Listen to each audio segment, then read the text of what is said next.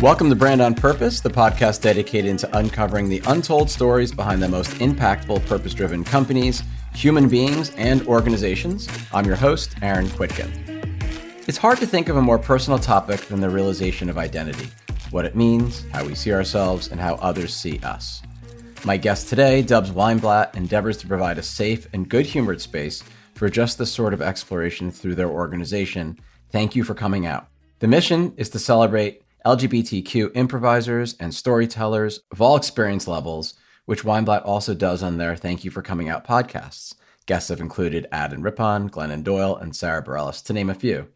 Thank You for Coming Out also offers informative workshops to help other organizations foster the skills of listening to, respecting, and connecting to those around them, in which my agency, KWT Global, recently took part. Dubs, welcome to Brand on Purpose. Thank you so much. Thank you so much for having me. I'm so excited to be here.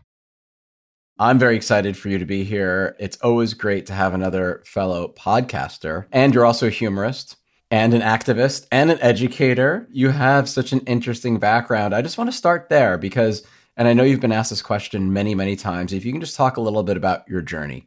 So, where you started, why you're here, why we're talking, and what it's all about. And then we can go into the various kind of lives of Dubs Weinblatt because I feel like you just play so many different roles and uh, I'd like to try to dive into a bunch of them. I grew up in Columbus, Ohio, and from a very, very early age, always knew that I was different than those around me. I was very aware of my sexual orientation, being attracted to not necessarily sexually, but just like emotionally to girls, to women. And my crushes were always on girls. And I didn't know anyone else that felt that way. There was not media representation, positive media representation around queer identities at that time. I was born in the mid 80s. I also didn't realize that I was struggling with my gender identity. I thought it was all kind of because of my sexual orientation. But hindsight is always wonderful and realizing that actually most of my struggles were because of my gender identity. I don't identify with what I was assigned at birth. I'm a genderqueer trans person, which means I don't identify within the binary that the world has set up of man and woman. And so growing up, I felt really isolated and really like an other. I felt like I didn't belong. I couldn't find my place. Even if I didn't have the language to really talk about that, I just felt really alone both at school and all of my Jewish spaces. Did you have siblings? I do. Yeah, I have an older sister and a younger brother. And did you feel at all comfortable speaking with them about this? No, I didn't talk to anybody about it. I'm close with everyone in my family, very close to my mom, and I never felt comfortable. And I know I think about that a lot too, about why that was. And I think for a lot of queer people, I can't speak for everybody, but what I've learned over the years is that we look for signs, for guideposts of is this a safe person to talk to or how are they going to react? I think part one of the scariest things about disclosing parts of your identity to someone is you don't know how they're going to react. And there's so many cases where people are kicked out of their homes or violently attacked because of who they are by family members. It can be very, very scary to come out. And it's not that anyone in my family was overtly homophobic or transphobic, but jokes said in passing or certain comments made about certain people in the community gave me the indication that it wouldn't be safe for me to share with them. Now they're saying, well, if you would have told me, it would have been different. But as a kid, I didn't know how to distinguish that. And, and I didn't know that.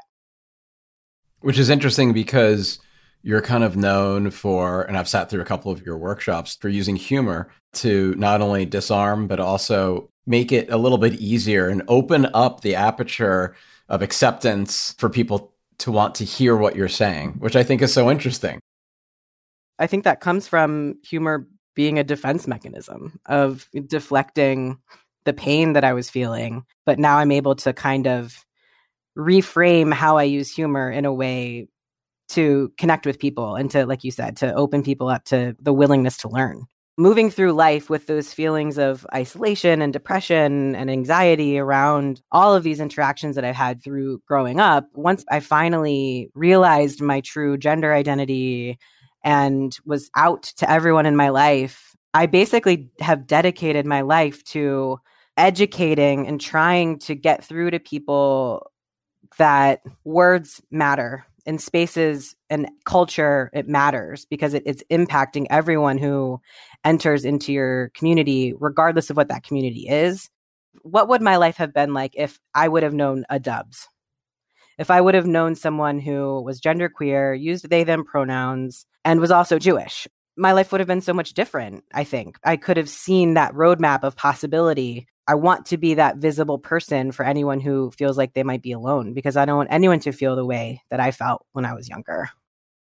So, for a Dubs who is a listener that's not the real Dubs, the OG Dubs, who might feel alone, who might not feel like they have allies, whether they're friends or family, who might be surrounded by an environment that feels far less open or conducive, what's your advice to them? Well, my advice would be you're not alone, even though I know it, it, can feel that way at times. You're not alone. And there are so many communities all over the country, all over the world that are loving and embracing and affirming for however you identify. And I think one of the silver linings with the pandemic is that organizations and communities and groups have really expanded how folks are able to connect. And so there are so many support groups and so many online communities that folks can join. And the beauty of it is that you can do it anonymously. So you can go and you don't have to turn your camera on and you can change your Zoom name to something that won't identify who you are. So the, there's a mechanism of safety that wasn't there before. It really allows people to just be in community and not feel the pressure to show themselves until they're feeling safe and comfortable to do so as president of my temple, and actually it's how we met originally, it's through my temple and through an organization called Keshet that you're very involved with. I'm just kind of curious do you and did you find the Jewish community supportive, helpful, open? I cannot stereotype and say the entire Jewish community is this or that. It's not binary, right? It's a continuum and it depends on the individual and the institution. But in general, talk a little bit about Judaism and your Jewish identity and how that intersects with what we're talking about and identity. Did you feel supported and what was that like? Like growing up. I also I grew up in a reform synagogue. And I would say the overarching theme is no, I didn't feel supported. I didn't feel seen. And it's hard to kind of parse out because I wasn't out. I wasn't talking about it. So I don't know what actually would have happened if I would have shared. But what I do know is that at the time of me growing up, it still wasn't legal, quote unquote, in our synagogues for the rabbi to marry two people of the same gender. Or if it was, it wasn't ever happening. But at, at, a certain point, it wasn't. And then it became, I can't remember the exact date. And it was different within each movement. So that's like a very clear signal to a young queer person of like, I don't belong here. If I can't even get married in this space that's supposed to be welcoming, like I don't belong here. And I think too, in thinking about it in terms of gender, so many synagogues are set up in such a binary way. So the bar and bat mitzvah program doesn't give any space for folks who aren't a binary gender, a boy or a girl. And it's kind of like a passive way. Synagogues aren't doing it maliciously on purpose. That's just how it's always been. And so I think it's really challenging for some institutions to challenge what has always been and to kind of evolve and to create space for everybody. I wonder what it would have been like if there could have been a bar mitzvah, a bat mitzvah, and a b mitzvah. And the child gets to choose which one would be the most affirming for them. Because I was forced to have a bat mitzvah, and that really was traumatizing for me. I didn't want a bat mitzvah. I didn't want to, quote unquote, become a woman. And I didn't have the language to say why, but I just knew so deeply and so innately that that was inaccurate and inauthentic to who I am. And so it's like all of these like little moments of, you know, I was very active in BBYO a youth Jewish youth group in high school, and their structure is boys chapters and girls chapters. Currently, they are working on becoming more expansive, and they do have all gender chapters. But in the late '90s, early 2000s, that wasn't a thing. That wasn't on anyone's radar. And so it's like all of these like moments of really wanting my Jewish spaces. I didn't know what I needed at the time, but of course, looking back, and that is all of the work that I do now at Keshet is giving Jewish organizations the tools to expand and to make sure that every single Jewish person who wants to be part of their community feels like they belong. First of all, all religion is highly genderized, and Judaism is no different. I had never thought of it that way. until we met you. We started an inclusion committee. And it was interesting because when I took over to run our temple, again, voluntary job, but it's a big job, especially in COVID. It was before COVID, and then COVID hit, and it's like, oh my gosh, the world has really just turned upside down. If you're struggling with affiliation and the reform movement and getting people engaged, it's even harder, right? When you have other things like a pandemic kind of thrown at you. But all that to the side, I remember when we raised the agenda was things like security and engagement and inclusion. And it came up with this little acronym, SAGE, or I was inclusion. And people first looked at me, not in a hateful way, but in a questioning way. And not in a bad way. They were just a little confused. They're like, well, what do you mean by inclusion? And they actually thought inclusion in their mind, they went immediately to black and brown communities. And I said, yes, that is what I mean, but that's part of what I mean. And I kind of went on into a much broader, more inclusive and broader definition of inclusion. And I talked about identity, gender identity, sexual identity, expression. The first thing we looked at was what was once known as the Bar and Bat Mitzvah program. Now we just call it B'nai Mitzvah. So we replaced everything from Bar and Bat to B'nai. And that's a start. And I think the thing that I learned which I'm kind of curious how you feel about, is that with discussions like these and dealing with multiple cohorts across different generations, what you can't do is go from zero to 60 and go into the left lane. You have to start in the right lane and then put on your signal, accelerate, and it's like a five lane highway. And you need to do it in steps, educating, informing, engaging people, and bringing them in along the way. And if you go too quick, too fast, you actually could do more damage and it could be catastrophic. That's just my own personal experience. It's a journey. Institutionally, like in Keshet's mind, yes, the long sustainable change is the change that is the most effective. And personally, as someone who is so affected by the ways that communities are built, every time it feels so much more urgent. So it's kind of like a both and of like there are we need to educate and we need to meet communities where they are otherwise like you said it's catastrophic because it becomes too overwhelming. So wanting to put that sense of urgency in as well as like this isn't a back burner kind of initiative. This is like we need to be working on it now. What are the low-hanging fruits that we can do now that won't blow up our path? But what can we do now in the intermediate and while we're building a foundation to keep the work moving. When did you get involved with Keshet? And can you just talk a little bit more about what Keshet is and what Keshet does? There's a production company called Keshet too. There are lots of Keshets. It's a Hebrew word for rainbow. So Keshet's a national organization that works for LGBTQ equality for Jews in Jewish life. So I'm the associate director of education and training for Metro New York. And so my full-time job is working with Jewish institutions in the New York metro area on LGBTQ inclusion. So I work with them um, through trainings, through consultation, through resource building, sharing my story, even just me going into a space and sharing my story of what it's like as a trans person, as a queer person, to move through Jewish spaces and not feel seen, and how that affected me personally is one tool to get folks to buy into the idea like okay this is the work that needs to be happening and to start to create that urgency but also that lane changing signaling of like we need to start moving. We also have a robust youth department supporting lgbtq jewish teens and allies uh, across the country and an advocacy department that works to pass uh, pro lgbtq legislation by engaging jewish communities to be activists I can only imagine that you're quite happy now with this latest administration. I'm not even sure I can describe this in a way that has much meaning and impact, but they are obviously very much for, interested, and supportive of LGBTQ rights. In Joe Biden's acceptance speech or something like that, naming identities of folks that he supports, he said the transgender community.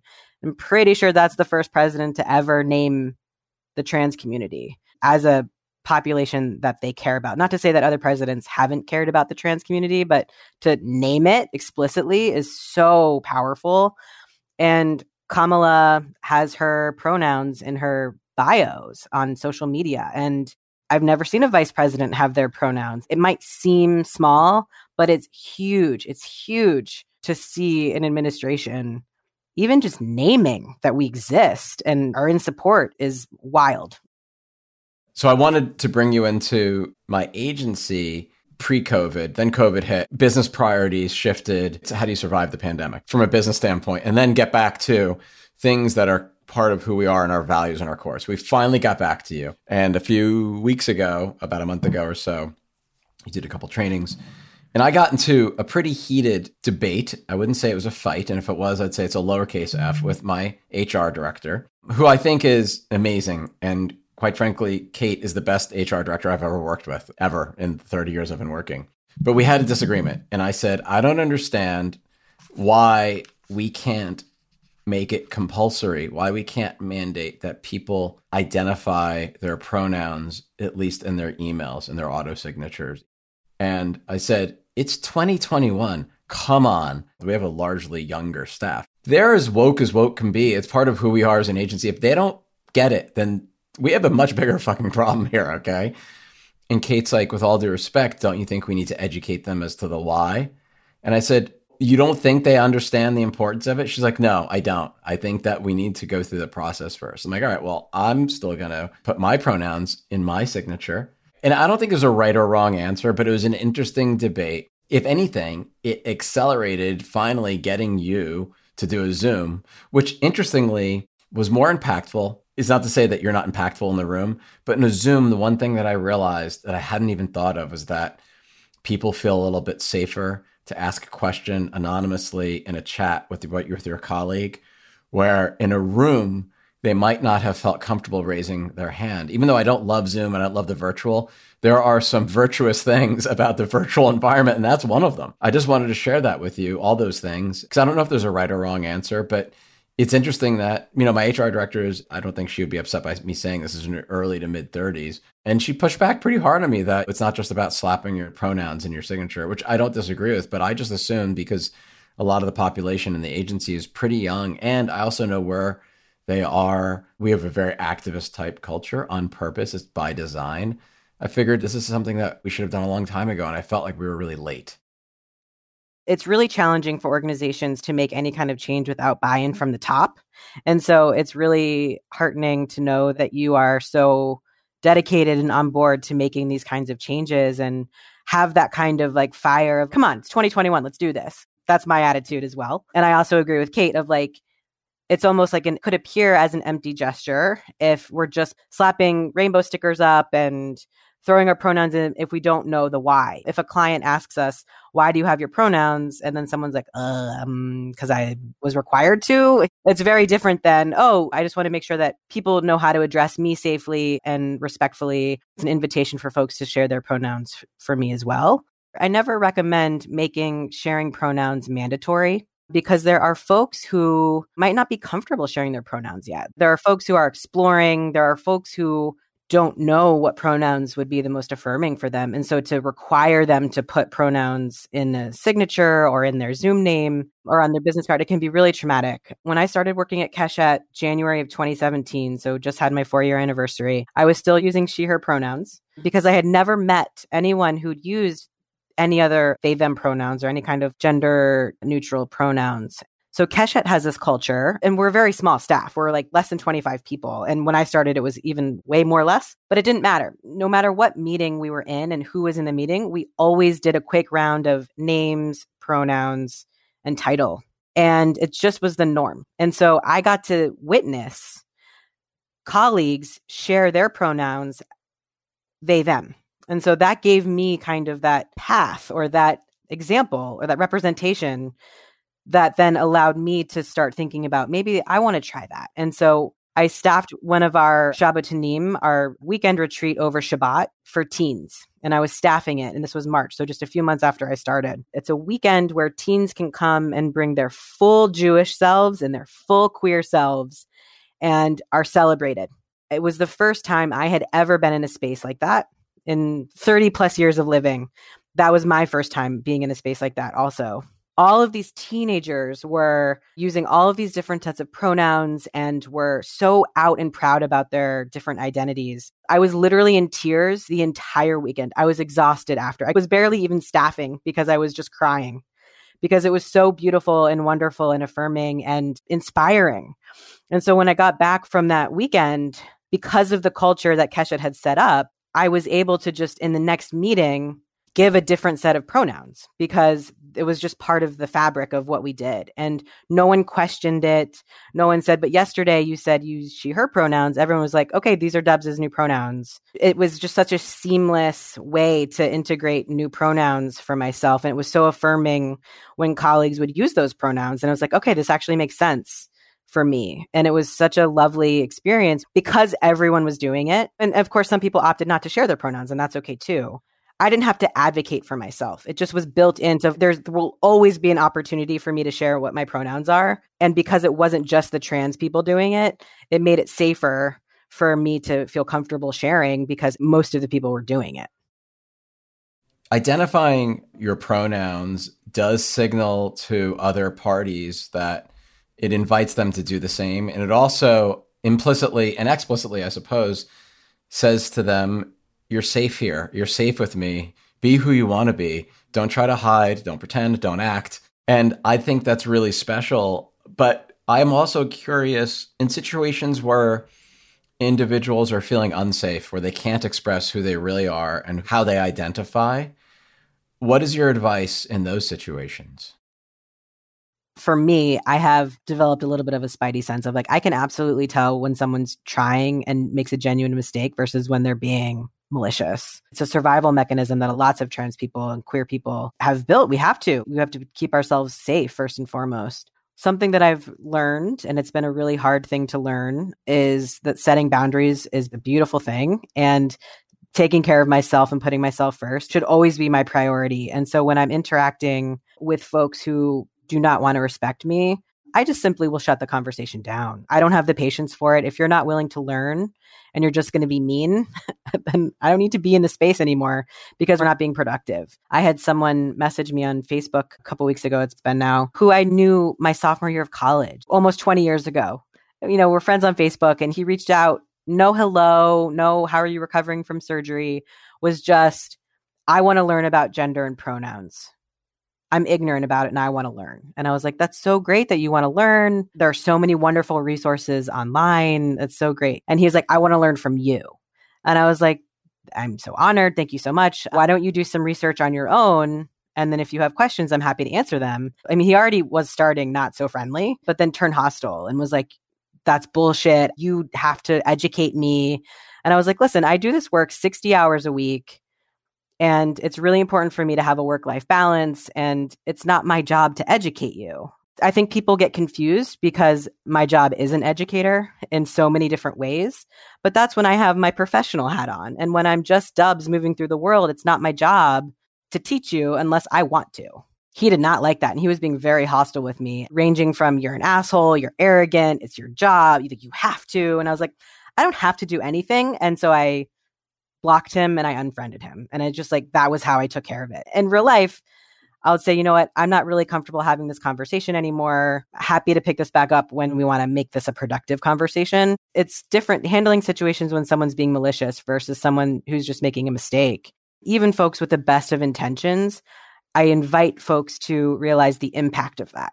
I know like when people accidentally misgender me or use the wrong words to describe my identity, it's not coming from a place of malintent, but it still is impacting me in a negative way. An example I'll give is like, say you're on a crowded dance floor pre COVID and someone steps on your toe and breaks your toe, and you say, Ow, that hurt. You hurt me. In that moment, so let's say it's me stepping on your toe, and I'll be like, Well, I didn't mean to hurt you. Suck it up. Like, how would that feel? Versus, I'm so sorry I hurt you. How can I support you? I'm so sorry I hurt you. I didn't mean to. Let me go get some ice. Yeah, I didn't mean to break your toe, but I did. I'm impacting you still. And so I want to help you. And so that's the difference. Mistakes happen, but it's how you react in those moments. And we're human. None of us are perfect. There have been moments where I've made mistakes and have fucked up how I responded to them. But what's important is that we learn from those fuck ups and we try to do better. There's also nothing wrong with fucking up in the moment and realizing it and then telling that person, hey, yesterday when I said X, Y, and Z, that wasn't fair. I handled that wrong and I'm really sorry. And I'd like to make it better if there's something I can do. The world would be such a better place if we could all admit to being wrong and admit to knowing that things change and people change and we need to stay open to that. And a lot of what you're talking about, it's an overused word, but it's empathy and trying to understand what the other person is feeling, what they're going through, not to be too cliched, but what is it like to be in their shoes? Hopefully not with a broken toe. While I'm heartened by the fact that we have an administration and leadership in the United States now that is far more in line with my values, I'm still a little kind of hungover depressed, is what I call it, for the past four years because I'm concerned that there's still 70 something million fucking people who voted for a tyrannical, hateful, divisive insurrectionist. I don't know what the question is here other than I'm looking for someone to say to me, you know what, though? That doesn't mean that all of them are bad. It doesn't mean that there isn't hope. It doesn't mean that the world is always going to be full of animus and divisiveness to the extent that we've seen it. And eventually we will come together as one nation. I just want someone to say that to me, but no one said it yet. I think what's important when I think about what you just shared, my first thought is, yeah, I can't believe 70 million people still voted for him and what the fuck. And I actually just posted about this yesterday of feeling that hope and despair can exist at the same time. It's not, I think our brains and we're so conditioned to think of either or. Most things are both and. And so, really trying to hold that terribleness can exist at the same exact time of hope and of uh, moments of change and inspiration. And when I think specifically about those 70 million people, after I've thrown up in my mouth a little bit, on the one hand, it's really challenging to want to show empathy for people who are actively voting against my, as a trans person, as a Jewish person, like dignity and right to live as a human and deserving of all of the rights and etc. And I try to wonder where are these people coming from and where are they getting their information from, their misinformation from? And I just try to ask the questions of there has to be more to it. Because I really think that if people were to take the time to really educate themselves with accurate information, and I think that's part of it. And, and now I'm just rambling, but I think the other part is there's so much shame around so many different ways of being in the world. And my brain always goes to gender identity and sexual orientation or gender expression. And people are afraid to live authentically because of the ways in which our society is built. When you kind of move outside of what, what society expects you to be, whether it's with all of those identities I just listed or, or otherwise, there's a lot of shame around that. And there's bullying and there's harassment. And so many people don't want to deal with that and don't want to look at themselves in the mirror and see who they are truly because there's so much pain that can come with being kicked out of your home for who you are. And so i could imagine the people who voted in the wrong i'm sure some of them are just assholes but i think a lot of them maybe are struggling or maybe don't know or don't have a place where they feel like they belong and so they're clinging to these ideas of hate because they don't know where they belong. That's not the most articulate I've ever been in my life, but that's just kind of what I think about when I think about those people. I totally get what you're saying. And there's also a part of me that thinks it took a pandemic and the murder of George Floyd to get Trump out of office. Think about it. If those two things hadn't happened, do you really think Biden would have won? I don't know. I think those two things in combination, especially the pandemic, talking about inequities, inequalities, injustice, I think that did create a stirring which helped Biden win. And if those things didn't happen, do we really think Biden would have won? And I'm not so sure. And the reason why is because the economy was and still is so strong, at least from a stock market standpoint, even though it's really, there's inequities there too, because people who have higher paying jobs and office jobs are doing okay relative to people who have hourly wages and or are, you know, grocery workers and in retail and, and other industries. I just wonder about that. And that's what upsets me a little bit. But then I think, well, there must be some higher freaking being then. But unfortunately, that higher being took we're on almost a half a million lives in the US in order to change the administration. And that's why I get all weird and spiritual and I go really wonky. But I try to be an optimist, but I do wonder that. That's like a big question for me. I wonder it too. And then I'm like, who cares? we're here. you know what I mean? Like You're right. I like that. That's why I love you. That's why I have you on. Fuck, I'm not going to keep looking back anymore. I just want to stay where I am and I'm really happy now and my anxiety level was like at a nine for four years straight. It's like at a two, two, three right now. And that's pretty good for me because I usually hover on an average day between five and six. So I'm pretty good. I'm feeling okay. Let's just talk about acronyms for a second because I think there's a lot of confusion around this as well. I often say LGBTQ. There's also LGBTQIA plus. Can you walk us through and walk me through and our listeners through what that means? And are they interchangeable? And if I just say LGBTQ, am I being offensive? Am I marginalizing? Am I leaving communities out? How do you keep up with all this? And maybe I'm saying this wrong way. I'm a cisgender white male, which is as boring as plain as it can possibly get, right? There's a lot of people like me, though, who need to understand language and words. You started this podcast with Words Matter, and they do. So just talk me through that. Talk us through that. LGBTQ is lesbian, gay, bisexual, transgender, and queer or questioning. And then the other acronym that you said is what I just said, plus intersex, agender, or asexual. And then plus is to indicate that there are many more identities that aren't specifically directly called out in this acronym. And I would say that it's a hard question because there's not a right answer. That's the thing. I think that's a holdup for a lot of people is that there is not one right answer for a lot of things because every single trans people aren't a monolith. And what might feel good for me might be offensive for somebody else. What I encourage people to do is to turn on their active listening skills and see how a group or a person is identifying themselves and take their lead. So, an example I'll give is the word queer is very empowering for a lot of people. It really encompasses who they are. It takes into account sexual orientation and gender identity. And it's an indication that that person is living an identity that's not what society deems as quote unquote the norm.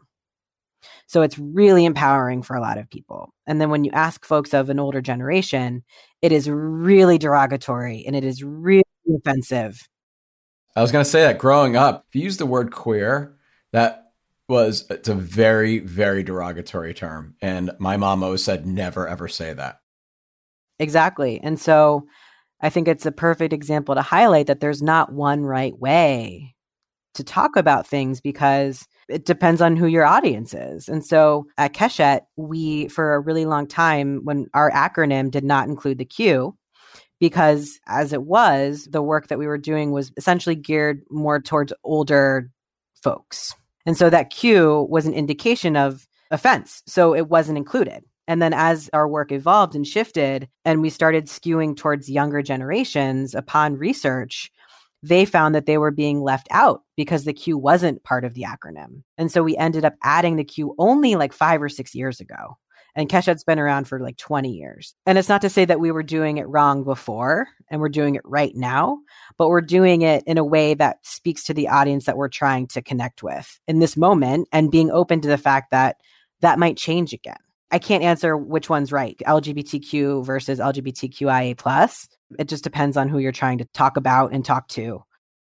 And I think intent matters. We talked about it a little bit earlier about spidey senses, but I think it also depends on if your intent is pure and honest and you're trying to be inclusive and welcoming and understanding, then I think it's okay.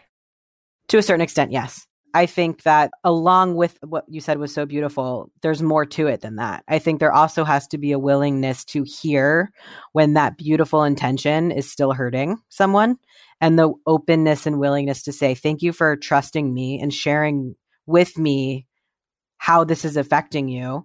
I'll do my own research to see how I can improve. And if you have suggestions, I'm open to hearing them as well. I think that's the thing is we shouldn't always put the educating on the person who is just hurt and making space to let them know. But if you want to share, I'm here to hold that information. Trans people have existed forever. And the use of they them pronouns as a singular pronoun has been around for a really, really long time. And so none of these things are new. What's new is that we're talking about it. And so we're in this kind of moment right now where we're all trying to get our bearings. We're all trying to do the right thing. And inevitably, people are going to fuck up. And so I think just to go back to what you're saying of like, yes, this intention of kind and kindness and willingness to do the best that we can is so important. But really wanting to highlight that that impact is actually still what matters and that organizations and people I implore folks to just be open and willing to listen and to admit, uh, coming back to this again, admit to, I made a mistake and I didn't mean to hurt you, but I did and I'm sorry and I want to make it better.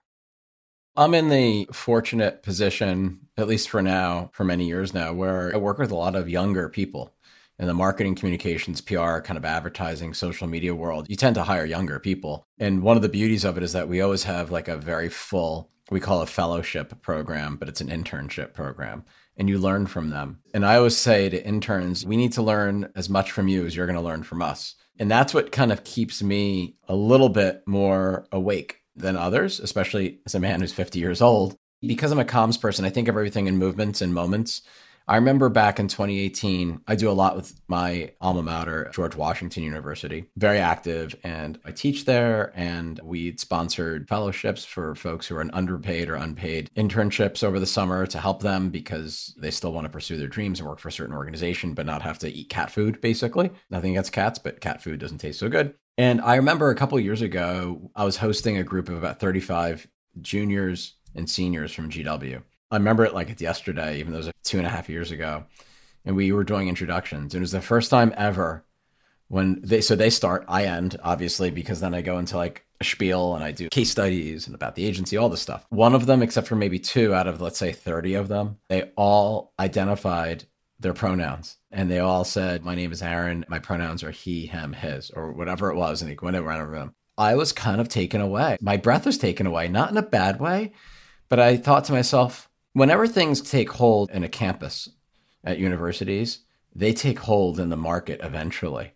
And I'm like, this is the beginning of something that's actually quite special and really interesting. And by the way, I know nothing about. I'm confused actually, and I need to learn more. And I kind of delved into this is like two and a half years ago. And, and I say that because you're talking about when you joined Keshet in 2017. That was just about a, you know a year before I had this moment. I think it was probably around then where pronouns and that discussion probably became more mainstream. I could be wrong, but that's my gut. I could be wrong.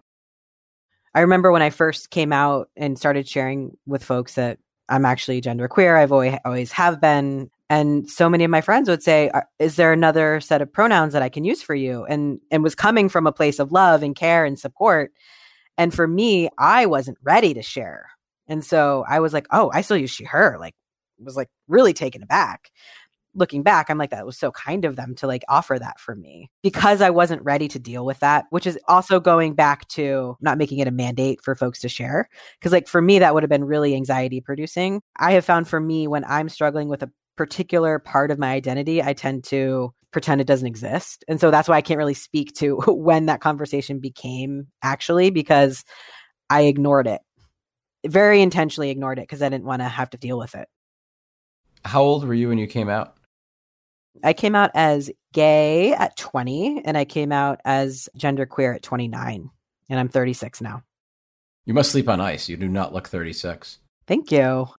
So I'm one of four. I'm the youngest of four. And I have a gay brother and a gay sister. And my brother came out mm. when he was about 19. That was back in the late 80s. So that's pretty courageous, actually, because even though it doesn't seem like that long ago, the atmosphere is not what it is today, even though obviously we still have a lot more work to do. And my sister came out later in life when she was in her early 30s. I think that growing up and having two gay siblings gave me a much different perspective on the world. So I try to put myself in a position of folks who did not have that benefit because quite frankly it's an advantage. It really is because we were having these discussions. It wasn't atypical or abnormal it was just a discussion that we had when I was very young. And by the way, my siblings were way older than me 10, 8, and 6 years older than me. So I had kind of an education, if you will, or at least exposure at a much younger age, which I'm really grateful for, quite frankly. And sometimes I question why is it that we're still talking about this? I don't understand, you know? It doesn't seem odd to me. I think that's a perfect example of how and why representation and visibility is so important because it is an education. You did, you got firsthand experience in witnessing what it's like for people who hold marginalized identities to move through the world. And I would gather the folks, those going back to the 70 million, might not have that same exposure, might not know someone personally who that they actually have a connection with. I think it's really, really hard to vote against someone you know and love and care about, meaning their rights, not like specifically. And what I love about what you do and the intersectionality amongst, I guess, being an educator and an activist, identifying as a Jew, loving Judaism and the values and Jewish values and the culture, and being so active in our Jewish community, it also takes away the bullshit argument that highly religious people often have, saying use religion as a shield or as an excuse to not accept something. One of the things, again, I love about Joe Biden is he's a devout Catholic. So that's great. But at the same time, even though he is a devout Catholic, he also socially is very progressive and very open and supports LGBTQ plus rights. That's one of the things I think is so important is that he basically took that shield away, at least not explicitly, but implicitly. And I'm excited to see what type of impact that has over the next four years. That goes back to the things aren't either or, but can be both and. So you also co-founded something called Craft Your Truth. And that is where you have workshops on LGBTQ inclusion. I don't know if it was through Craft Your Truth or some other organization that my company hired you. It almost doesn't matter. But what I am curious about is this notion of humor. We talked about a little bit earlier, and improv specifically, and how you use improv to educate people on marginalized communities and LGBTQ rights and words and things that we've been talking about. So, Craft Your Truth is an organization that I co founded with my friend Jeffrey Kidwell, where we invite teaching artists to work with us with folks who hold marginalized identities within the LGBTQ community. And we encourage them to pick a story they want to share. It could be something to do with their queer identity, or it doesn't have to. And then they work with their teaching artist to craft their truth, to craft some kind of performance piece. And then, depending on the type of workshop it is, we either perform it for each other or put on like a fundraiser for and invite folks from the outside world to come in and watch these performances. So that's Craft Your Truth. Thank you for coming out is a queer improv show that I founded 2015 where I invite LGBTQ folks to share a coming out story.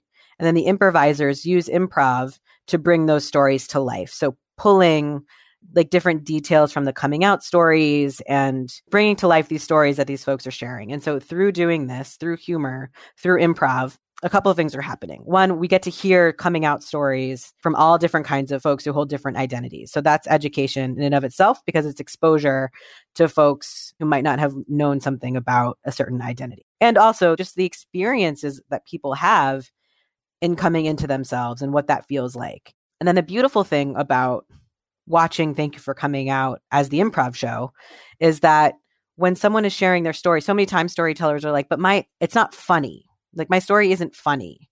So like, should I be doing a comedy show? And my answer is hell yes, you should, because it doesn't have to be funny.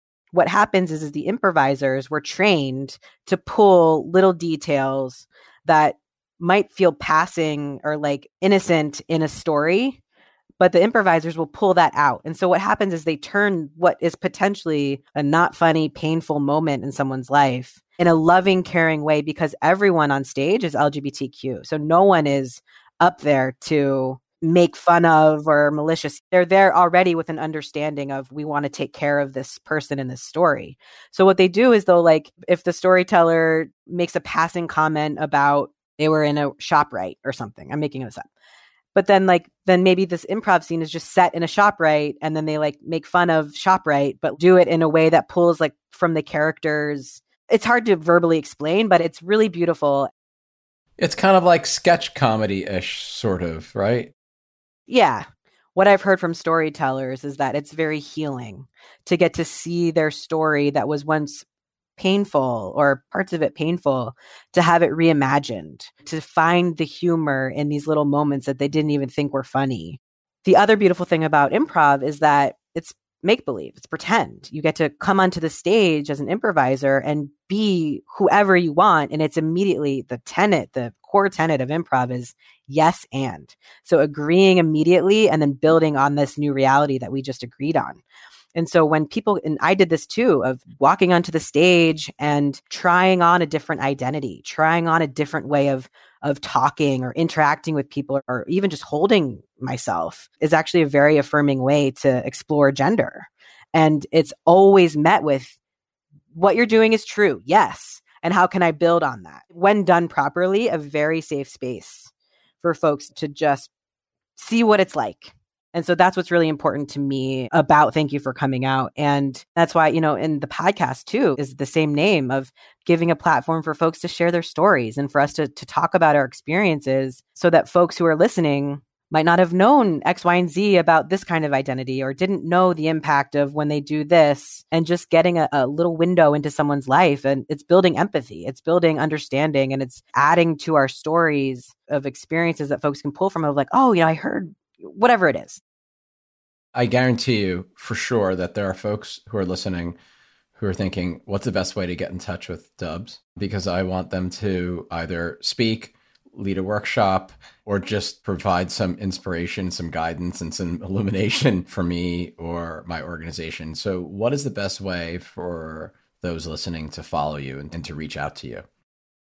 I'm very active on my Instagram, which is at EL D U B B S 12. So L dubs, like the dubs. And send me an email, dubs at dubsweinblatt.com.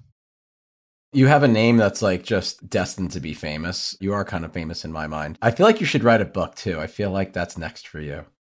I am writing a book. yes, see, I knew it. I didn't know it. I honestly, no one told me that, but I feel like that's in your destiny. You need to write a book. I don't have like an agent, but that does, it's not stopping me from writing it. And I just like really want to write a book. And so I know that it's when it's meant to be, it will be.